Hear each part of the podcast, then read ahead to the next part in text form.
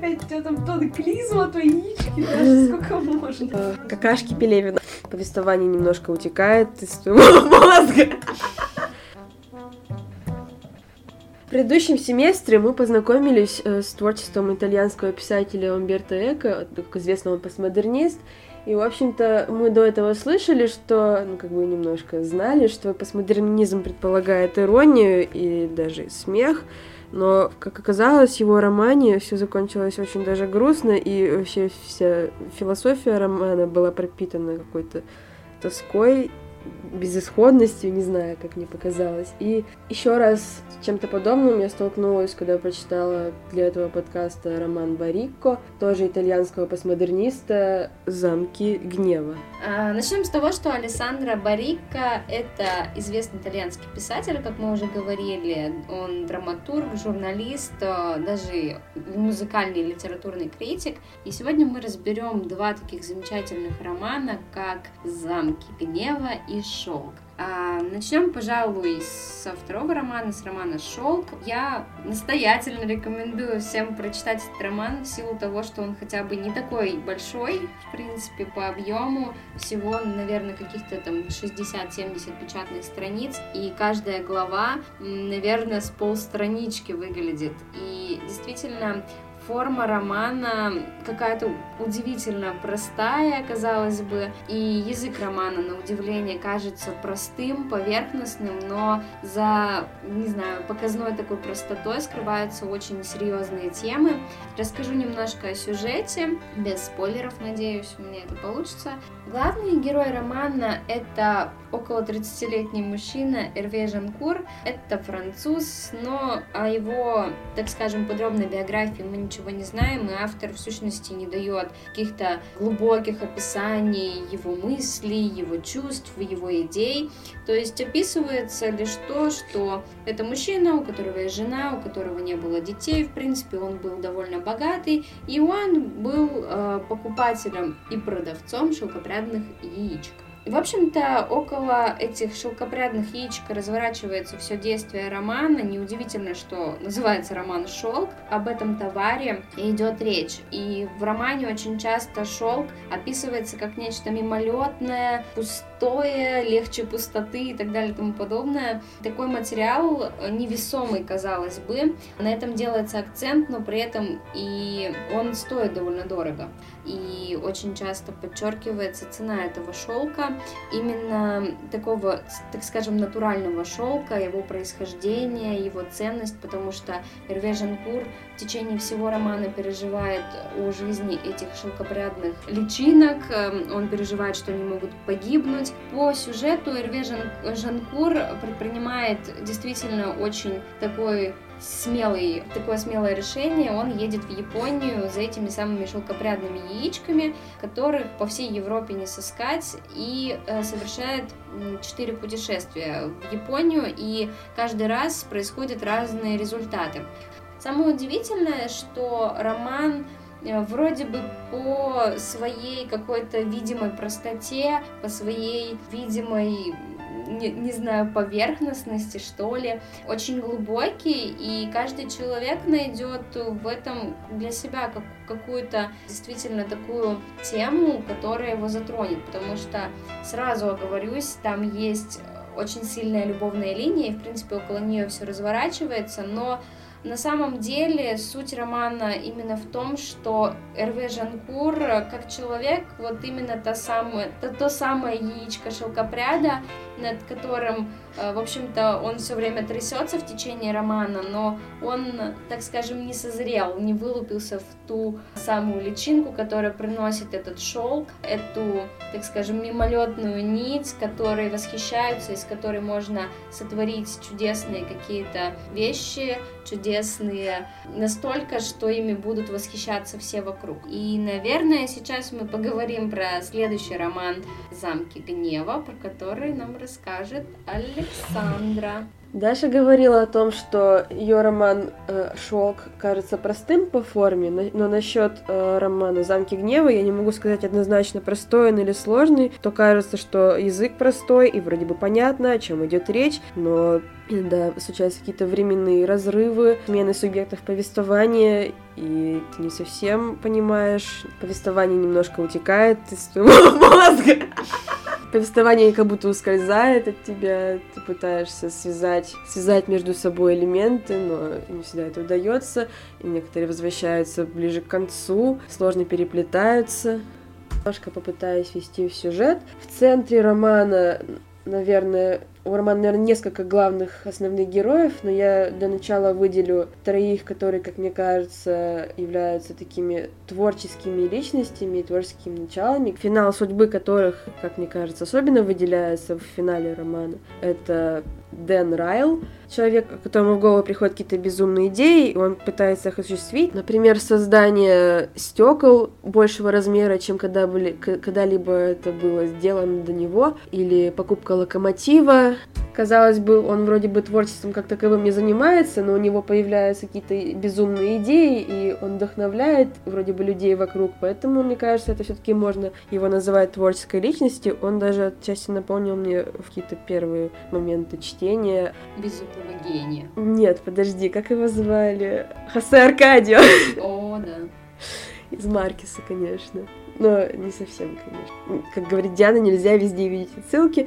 Цитата великих людей. Второй творец, это уже действительно творец, он архитектор, и он придумывает э, безумный проект. Вот, точнее, он занимается, его увлекает идея строительства из стекла, потому что стекло для него это какой-то особенный материал. Он связан у него со страхом и с защитой, невидимой защитой. Если его что-то пугает, он как будто находит защиту в, в прозрачном стекле.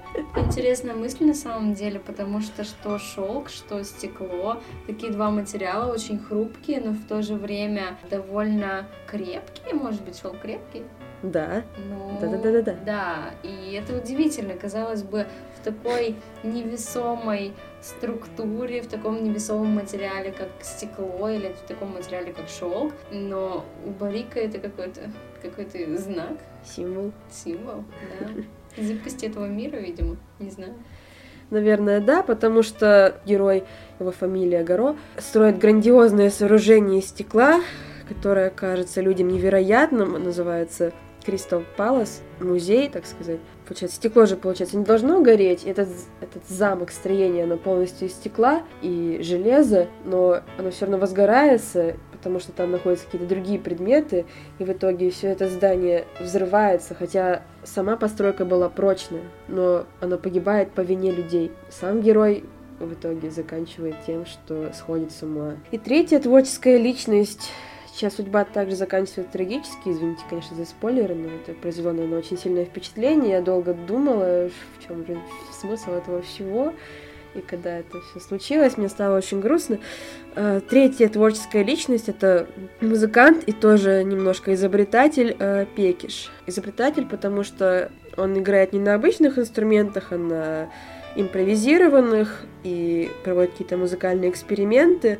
На самом деле он не сочиняет музыку сам, как оказалось, он только использует уже существующие мелодии, и, как говорилось, он знает всю музыку на свете и только использует уже то, что создано. Ну, это как раз-таки один из принципов постмодернизма, и, в принципе, в романе разбросано много таких вещей, когда ты ловишь этой мысли, да, вот в чистом виде реализованный какой-то принцип постмодернизма. На самом деле, из того, что ты сказала, можно сделать вывод, что Барика дает три разных варианта творцов, так скажем, людей, которые что-то изобретают, возможно, художников. Художник такой иллюзорный, у которого какие-то супергениальные мечты, но который ничего не может воплотить в жизнь. Художник, который вроде бы что-то воплощает, но в то же время боится и художник, который вроде бы из уже имеющегося какого-то там, э, не знаю, формата создает что-то свое, и, судя по твоим рассказам, все равно судьба этих людей трагична. Действительно, как-то как очень позитивно у Барика видение художников и всех остальных. Ну, наверное, мы перейдем к таким более общим вопросам по двум романам, чтобы сложилось какое-то общее впечатление. И, в общем-то, первый, наверное, такой важный вопрос — это какой же основной мотив романа, на твой взгляд, Саша? В «Замках гнева», как мне показалось, трудно выделить что-то одно, потому что там есть и творчество, и судьба, и роль случайности в жизни, и оценка как раз сопоставления случайностей и судьбы, вот этих двух понятий, и творчество я уже сказала, а любовь еще, конечно. В «Шелке», в романе «Шелк» основной мотив, также его нельзя сказать, что это вот однозначно один, но такой более ярко выраженный, это, конечно же, одиночество, это, конечно же, какая-то отрешенность от этого мира, возможно. Ну, конечно, мотив, нет, так скажем, тема любви очень сильно затрагивается, любимое слово, а, вот, в этом романе и становится в какой-то момент даже основной. Опять же, мне кажется, есть момент, когда появляется мотив зрелости вообще героя, персонажа, каких-то культурных мотивов. В общем-то, очень много про Японию, поэтому действительно всеобъемлющий такой взгляд не только на какие-то определенные там семейные ценности, ценности человека, но это действительно приобретает такой масштаб, что ты в этих мотивах начинаешь немножечко путаться. А следующий момент. Саш, что из постмодернизма ты нашла в своем романе, что ты там увидела такого постмодернового, что перевернуло все твое сознание о постмодерне? Я хотела добавить полслова к тому, что ты сказала, потому что для 60, 70, 80, ну, небольшого количества страниц это довольно много много содержания.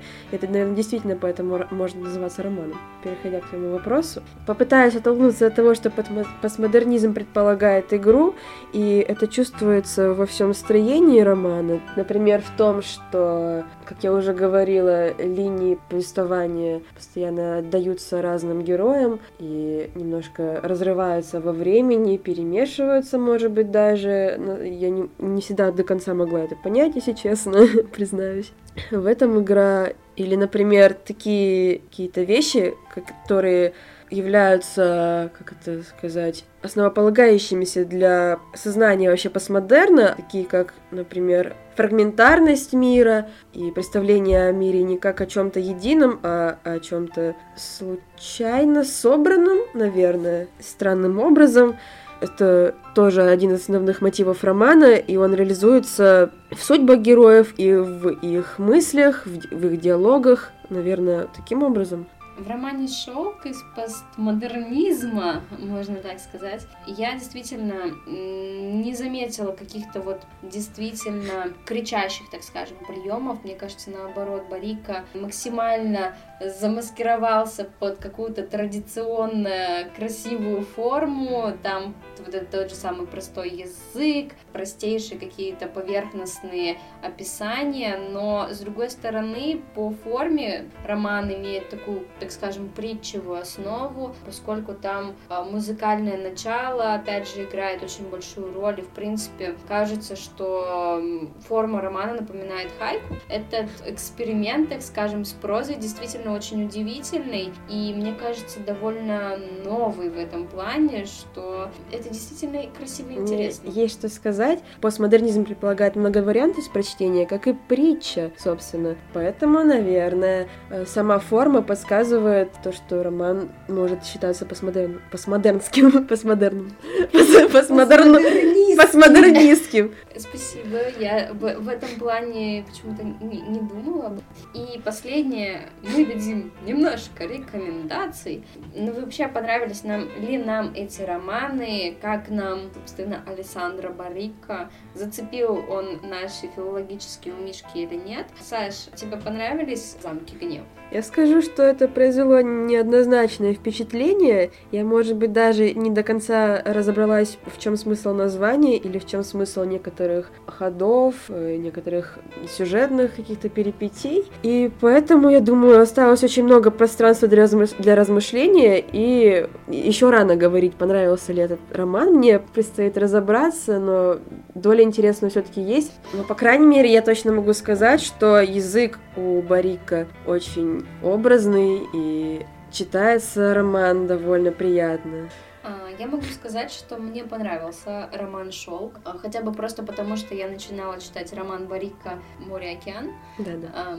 И, в общем-то, что-то как-то он у меня не пошел буквально там с первой, со второй страницы. Я выбрала, сделала выбор в пользу «Шелка». И действительно, если вы хотите просто порадоваться тому, как красиво можно писать маленькие романы, как в краткой форме можно изложить многое, как можно какие-то действительно серьезные вопросы передать через какие-то простые, казалось бы, описания. Это наглядный пример. Это то, что займет у вас полтора часа чтения, но займет, наверное, дня два или три обдумывания, и каждый вынесет из этого романа что-то свое. Поэтому я рекомендую вам почитать. Ну, собственно, на этом мы подводим итог. Барика писатель неоднозначный. Неоднозначный, но определенно интересный.